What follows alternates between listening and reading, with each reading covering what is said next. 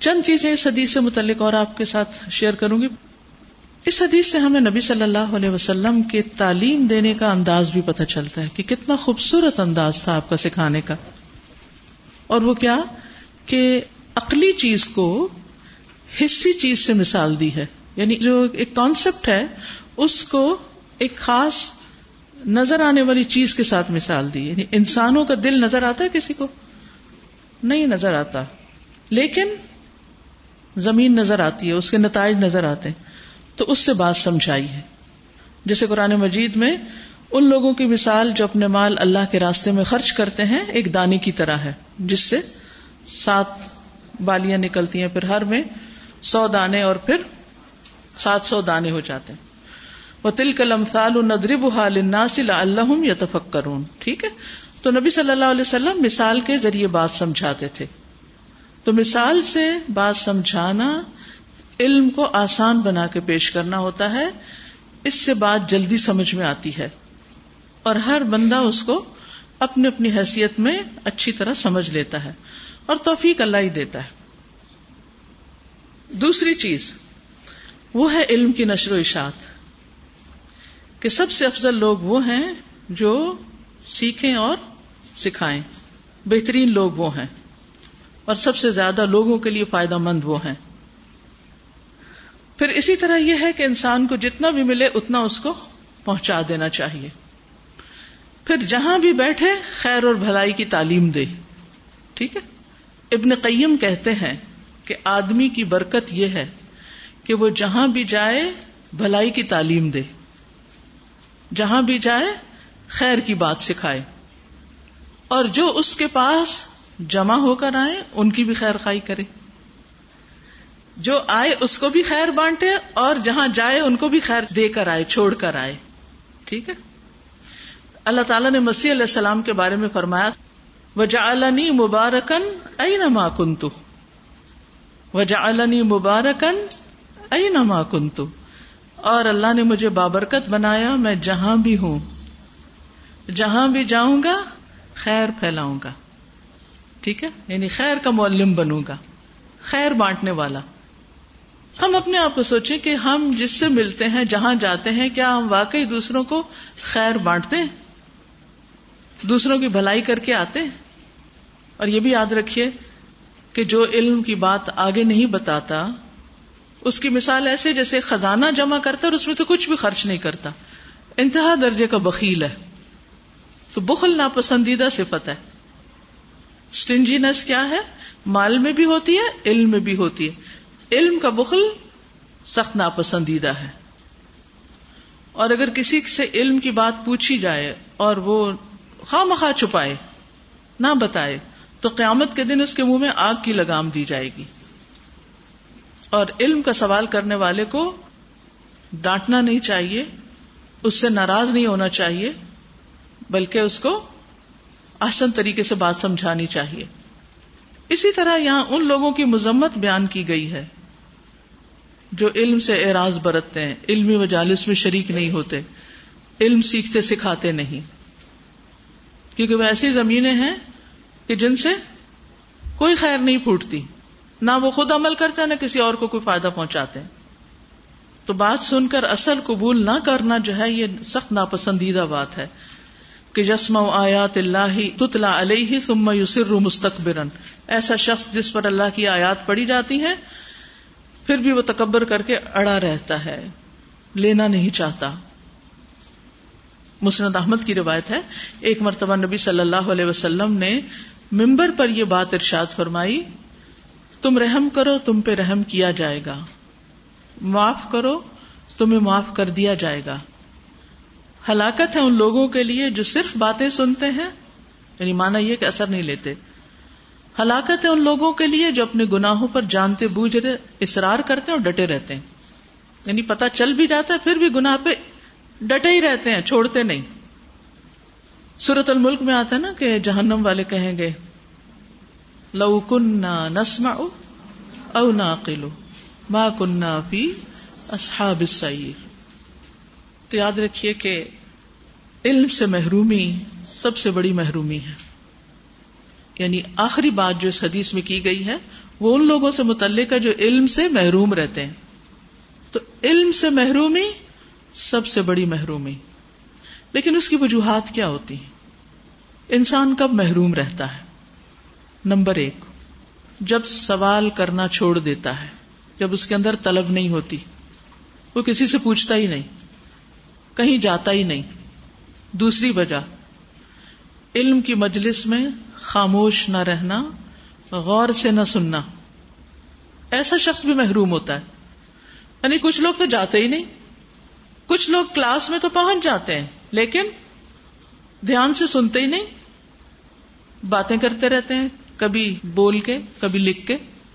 اب تو آپ دیکھیے کہ بہت سے بچوں کے پاس سیل فون ہوتے ہیں کلاس میں بھی لے جاتے ہیں چھپ چھپا کے اور چھپ چھپ کے ٹیکسٹ بھی کرتے رہتے ہیں۔ بیٹھے علم کی مجلس میں اور ٹیکسٹنگ کہیں اور ہو رہی ہے یہ بھی محرومی کی وجہ ہوتی۔ ہے تیسری وجہ، فہم کی خرابی۔ بات صحیح طور پر نہ سمجھنا۔ اور یہ کب ہوتا ہے؟ جب انسان اپنے پری کنسیوڈ آئیڈیاز جو ہے نا، ان کے ساتھ باتوں کو سنتا، خالی ذہن سے نہیں سنتا۔ تو اس کو سمجھ نہیں آتی۔ وہ کہتا ہے، میں نے تو یہ پڑھ رکھا ہے، میں تو یہ جانتا ہوں، میری عقل تو یہ کہتی ہے۔ تو پھر قرآن و سنت کی بات سمجھ نہیں آتی۔ بہت سی چیزیں قرآن و سنت میں وقت کے ساتھ ساتھ سمجھ آتی ہیں۔ لیکن جب تک سمجھ نہیں آتی، اس وقت تک ایمان لانا تو ضروری ہے۔ بہت سے سوالوں کا جواب کیا ہوتا ہے، کیونکہ اللہ نے فرمایا اس لیے کرنا ہے۔ کیوں کرنا ہے؟ اس کی لاجک کیا ہے؟ ہو سکتا ہے آپ کو سمجھ آ جائے، ہو سکتا نہ آئے۔ لیکن نہ بھی آئے تو کیا کرنا چاہیے؟ کہ اللہ نے فرمایا اس لیے مجھے لینا ہے اس کو۔ چوتھی وجہ علم کو حفظ نہ کرنا، یاد نہ کرنا، گھر جا کے نہ پڑھنا، اس کا مذاکرہ نہ کرنا۔ اس کی وجہ سے انسان علم سے محروم ہوتا ہے۔ پانچویں چیز، اس کی نشر و اشاعت نہ کرنا، اس کی تعلیم نہ دینا۔ جو شخص سیکھ تو لیتا ہے، سکھاتا نہیں، وہ علم بھول جاتا ہے۔ یاد رہے گی یہ بات؟ جو شخص سیکھ تو لیتا ہے، سکھاتا نہیں، وہ علم بھول جاتا ہے۔ تو اس سے بھی انسان محروم ہو جاتا ہے پھر۔ ڈگری تو پڑھی ہوئی ہے کہیں۔ خود بھی مطمئن ہے کہ ہاں ہم نے اس لیول تک پڑھ رکھا، پی ایچ ڈی کی ہوئی ہے۔ لیکن کسی کو کچھ نہیں سکھایا تو کیا خیال ہے وہ پی ایچ ڈی دل میں بیٹھی رہے گی؟ سب بھول جائیں گے۔ بہت سے لوگ میڈیسن پڑھتے ہیں ڈاکٹر بنتے ہیں، آگے پریکٹس نہیں کرتے تو کیا ہوتا ہے؟ ان کو سب کچھ یاد رہتا ہے، ان کے دل میں ہی رہتا ہے۔ نہیں۔ اگر ان سے کوئی بات پوچھے تو کیا کہتے ہیں؟ اصل میں بات یہ کہ میں پریکٹس نہیں کر رہی۔ تو جو لوگ دین پر بھی پریکٹس نہیں کرتے، وہ بھی بھول جاتے ہیں۔ چھٹی چیز، عمل نہ کرنا۔ جو شخص عمل کو بیکار سمجھتا ہے، وہ علم کو بھول جاتا ہے۔ تو اس لیے بہت ضروری ہے کہ ہم علم سے محرومی سے بچنے کے لیے کیا کریں؟ ان چھ کاموں کو کرتے رہیں۔ سوال کریں۔ توجہ سے سنیں۔ سمجھنے کی کوشش کریں۔ گھر جا کر یاد کریں، دوسروں سے شیئر کریں اور اس کو پریکٹس میں لائیں۔ پھر کچھ اور چیزیں بھی ہیں کہ علم حاصل کرنے کے باوجود بھی کچھ لوگ خسارے میں رہتے ہیں۔ وہ کون ہوتے ہیں؟ جن کی نیت خراب ہوتی ہے۔ حدیث میں آتا ہے، سنن ابن ماجہ کی روایت ہے۔ رسول اللہ صلی اللہ علیہ وسلم نے فرمایا، جس نے علم اس لیے سیکھا کہ علماء کے سامنے فخر کرے۔ کہ مجھے تو بہت کچھ آتا ہے۔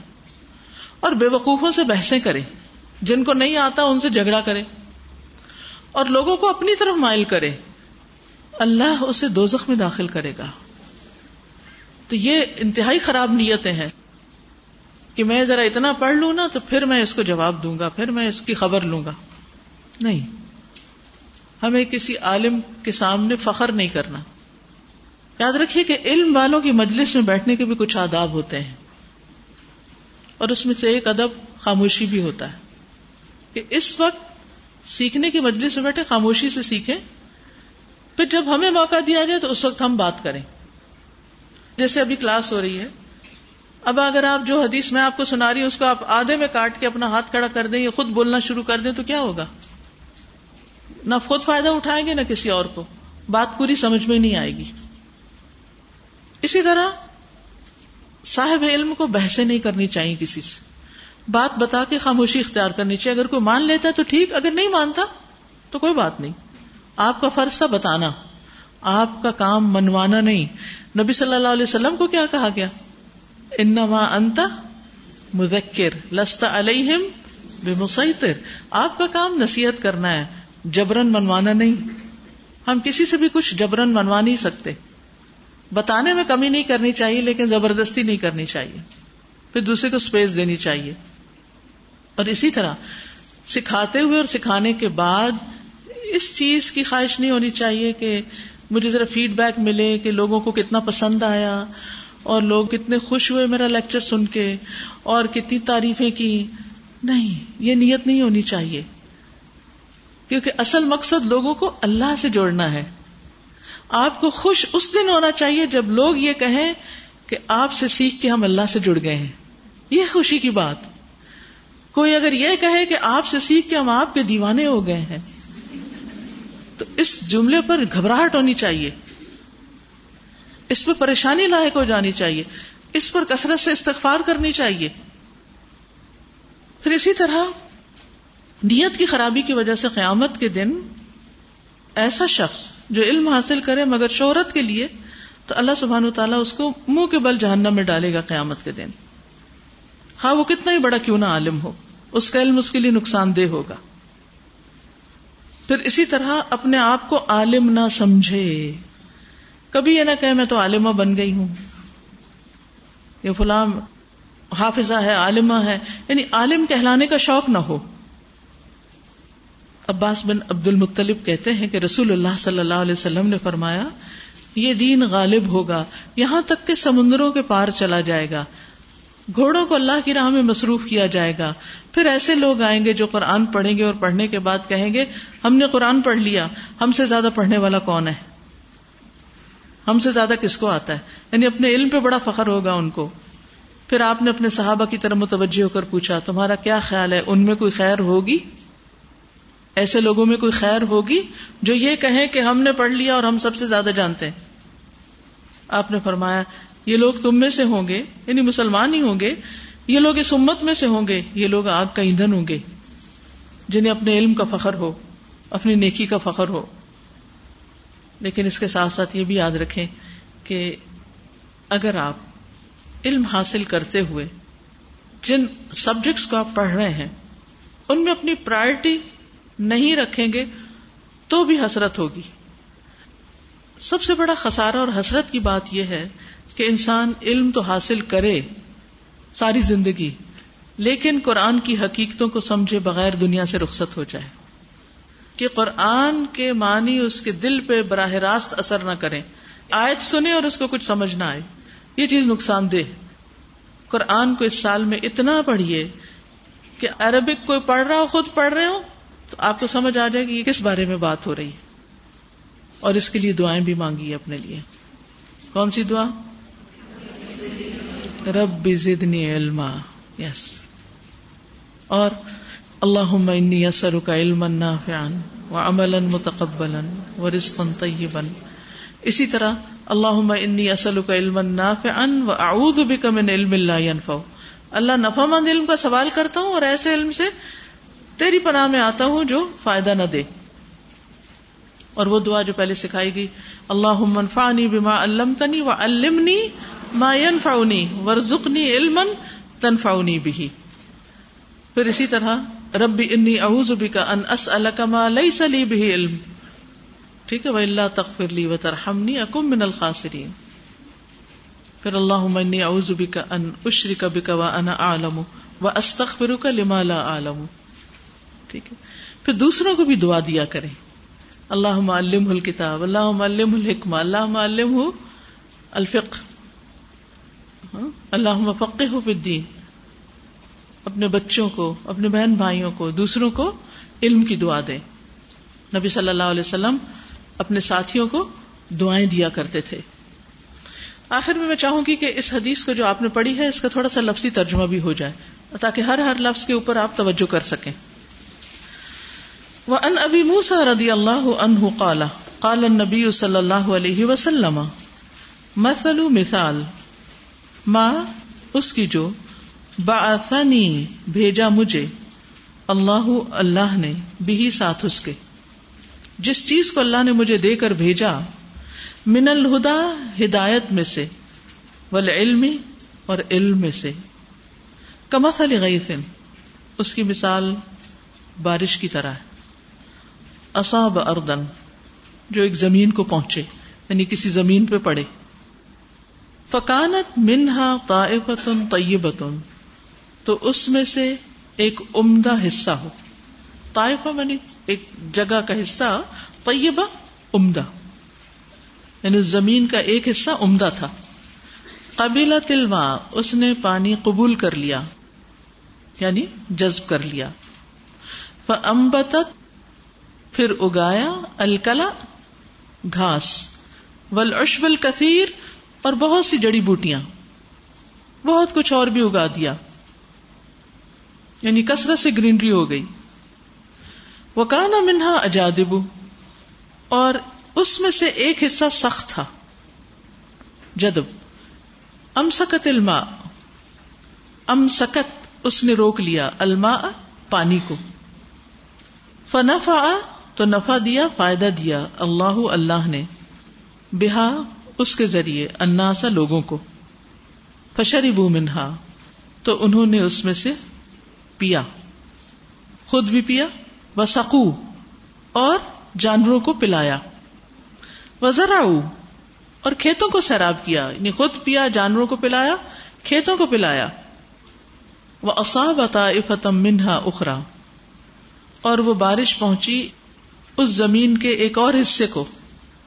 اخرا اندر ون انما ہی قیان جو چٹیل تھا۔ لا تم سکما ان جو پانی روکتی نہیں۔ ولا تم بھی تو کلا اور نہ ہی گھاس اگاتی۔ یعنی جس نے نہ پانی روکا، نہ گھاس اگائی۔ فضال کا مسلو تو یہ مثال ہے۔ منفق حفی دین اللہ جس نے اللہ کے دین میں سمجھ بوجھ حاصل کی وہ نفا اور اللہ نے اس کو فائدہ دیا ماں باسانی اللہ بھی جس کے ساتھ اللہ نے مجھے بھیجا۔ علم و علامہ تو اس نے خود علم حاصل کیا اور دوسروں کو سکھایا۔ وہ مسل اور مثال ملم یورفا بدالی کا رسن جس نے نہ اٹھایا اس کے ساتھ سر کو یعنی جس نے اس کی طرف سر اٹھا کے بھی نہ دیکھا۔ ایک پرواہ نہیں کی، توجہ ہی نہیں کی۔ اس کو امپورٹینس ہی نہیں دی۔ اس کی زندگی میں اس کی کوئی جگہ اور اہمیت ہی نہیں تھی۔ ولم یقبل ہد اللہ اور اس نے اللہ کی ہدایت کو قبول نہیں کیا۔ اللہ ارسل تو بھی جس کے ساتھ میں بھیجا گیا ہوں۔ تو بنیادی طور پر خسارا کس کے لیے ہے؟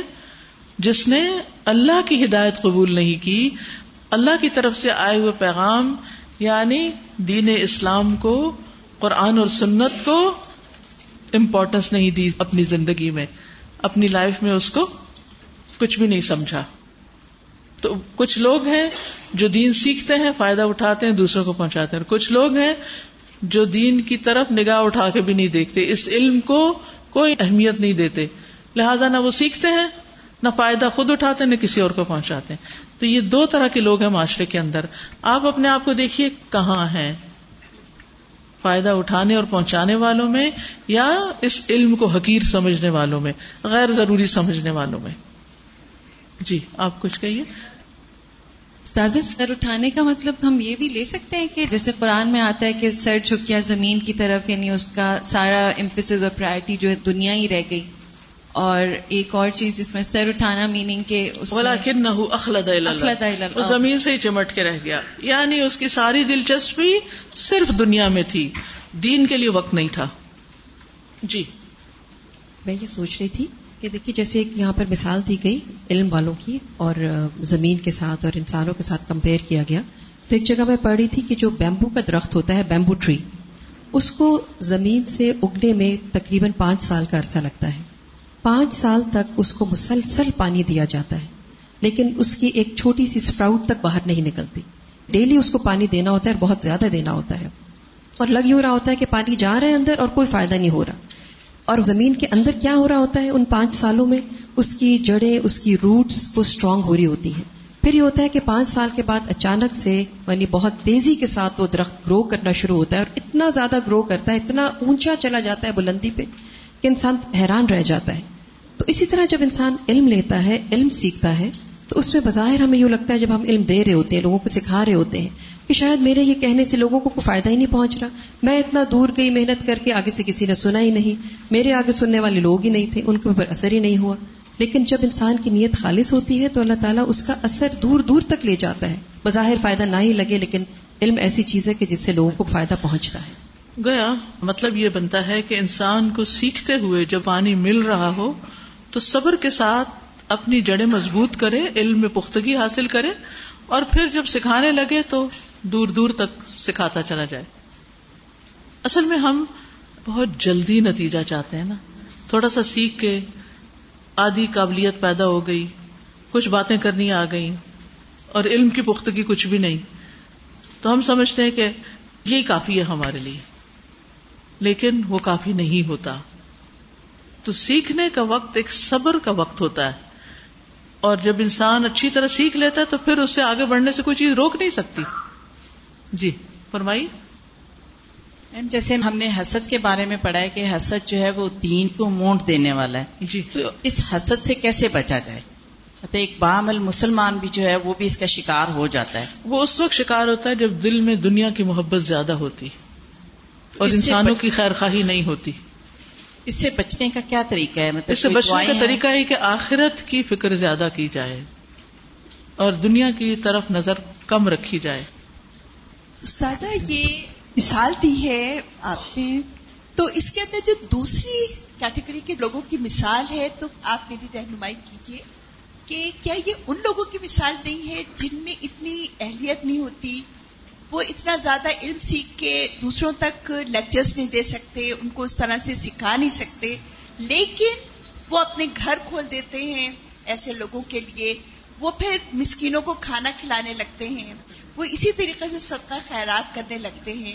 تو اس طرح یہ صحیح ہے یا؟ جو پہلی قسم ہے نا، جو فائدہ اٹھا رہے ہیں اور فائدہ پہنچا رہے ہیں، وہ ضروری نہیں کہ صرف لیکچر دے کے فائدہ پہنچائیں۔ وہ سکھائیں بھی، لیکن سکھانے کے ساتھ جب وہ اس علم کو سیکھ کر خیر و بلائی کے کام کرتے ہیں تو وہ بھی تو فائدہ پہنچا رہے ہیں نا۔ اس زمین کے پھل کھا رہے ہیں دوسرے لوگ۔ ٹھیک ہے، وہ اپنے مال کو صحیح جگہ پر لگا رہا ہے، اپنے اوقات، صلاحیتوں کو، اور اس کے ساتھ ساتھ سکھا بھی رہا ہے۔ اور اگر سکھانے کے قابل نہیں بھی، تو جو اس نے سیکھا ہے، اس پر عمل کر کے دوسروں کو فائدہ پہنچا رہا ہے۔ لیکن اگر سکھائے تو اس کا فائدہ اور زیادہ ہے۔ سوال ایک بہت عرصے سے میرے ذہن میں تھا۔ ہمارے گھر پہ جو لیڈیز کام کرتی ہیں جن کو ماسی کہا جاتا ہے اور اس قسم کی ہم بات کرتے ہیں ان کے بارے میں تو میں یہ کہنا چاہتی ہوں کہ ان میں بعض جو ہیں وہ غیر مسلم بھی ہوتی ہیں۔ یعنی ہمارے ہاں جو ہے عیسائی بھی ہیں ویسے مسلمان بھی ہیں۔ اس سے پہلے جو تھی وہ ہندو تھی۔ تو جو ہندو تھی ان کی جس طرح بھی ہم سے ہو سکتا تھا ہم ہیلپ کرتے تھے اور کافی جس طرح بھی ہو سکا خیال رکھا۔ تو انہوں نے ایک دن مجھ سے کہا کہ میرا دل چاہتا ہے کہ میں مسلمان ہو جاؤں۔ تو میں نے کہا، پھر تم کیوں نہیں ہو جاتی؟ فوراً کلمہ کیوں نہیں پڑتی تو اس نے کہا کہ میرا میاں مجھے جلا دے گا۔ مطلب سچ ہی جلا دے گا۔ تو اسی طرح جو اور چند ہوتی ہیں باہر جو عیسائی ہیں، ان کی بھی میں بات کر رہی ہوں۔ میں یہ کہہ رہی ہوں کہ جب ہم ہیلپ کرنا چاہتے ہیں، تو ہمیں کیا اس کی کوئی تخصیص کرنی چاہیے کہ ہم جو مسلمان خواتین ہیں، ان کی زیادہ مدد کریں؟ کیونکہ میری نظر میں تو حضور صلی اللہ علیہ وسلم نے جتنے لوگوں کی مدد کی وہ اتنے سارے کافر تھے جو آخر کار مسلمان ہوئے۔ ان کا طریقہ سارے انسانوں کے لیے بھیجا گیا تھا۔ نا جی بالکل۔ جی۔ اب دیکھیے کہ اگر کوئی یہ بھی کہتا نا مجھے کوئی جلا دے گا اگر میں ایمان لایا تو آپ دیکھیے کہ کتنے لوگ جلائے بھی گئے ہیں۔ لیکن ایمان اس سے بھی قیمتی ہے کیونکہ ایمان آخرت میں جلنے سے انسان کو بچاتا ہے۔ جی۔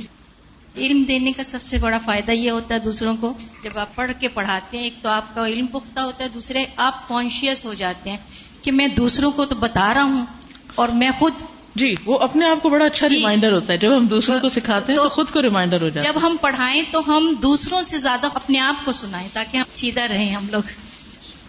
کہتے ہیں کہ علم کو عمل میں لانے کے لیے ماحول کی موافقت اور افراد کا تعاون کس حد تک ضروری ہے؟ اگر یہ دونوں فیکٹرز نہ ہو تو کس طرح عمل میں لایا جا سکتا ہے؟ اب دیکھیے کہ کوئی چوبیس گھنٹے تو ہمارے سر پہ مسلط نہیں رہ سکتا نا۔ بہت دفعہ موافق نہیں بھی ہوتا، ماحول تو یہ انتظار کرے انسان، جب باہر کا موسم آئے گا تو موافق ہو جائے گا۔ ہر پودے کے لیے ہر وقت موافق نہیں ہوتا۔ لیکن یہ بھی نہیں ہوتا کہ کبھی بھی موافق نہ ہو۔ آپ ابھی سیکھتے جائیں، موافق ہوگا تو عمل بھی کر لیں گے انشاءاللہ۔ میں آپ سے اس کے ساتھ ہی اجازت چاہتی ہوں ان شاء اللہ تعالیٰ پھر زندگی رہی تو آپ سے ملاقات ہوگی۔ جزاکم اللہ خیرن۔ اللہ تعالیٰ آپ سب کو علم کے رستے پر بہترین استقامت عطا فرمائے اور اچھے سے آپ سیکھیں اور دوسروں کے فائدے کے بن جائیں۔ اللہ تعالیٰ آپ کے لیے آسانیاں پیدا کرے۔ سبحان اللہ و کا اشد اللہ اللہ اللہ انت استخر کا و اطوب السلام علیکم و رحمۃ اللہ وبرکاتہ.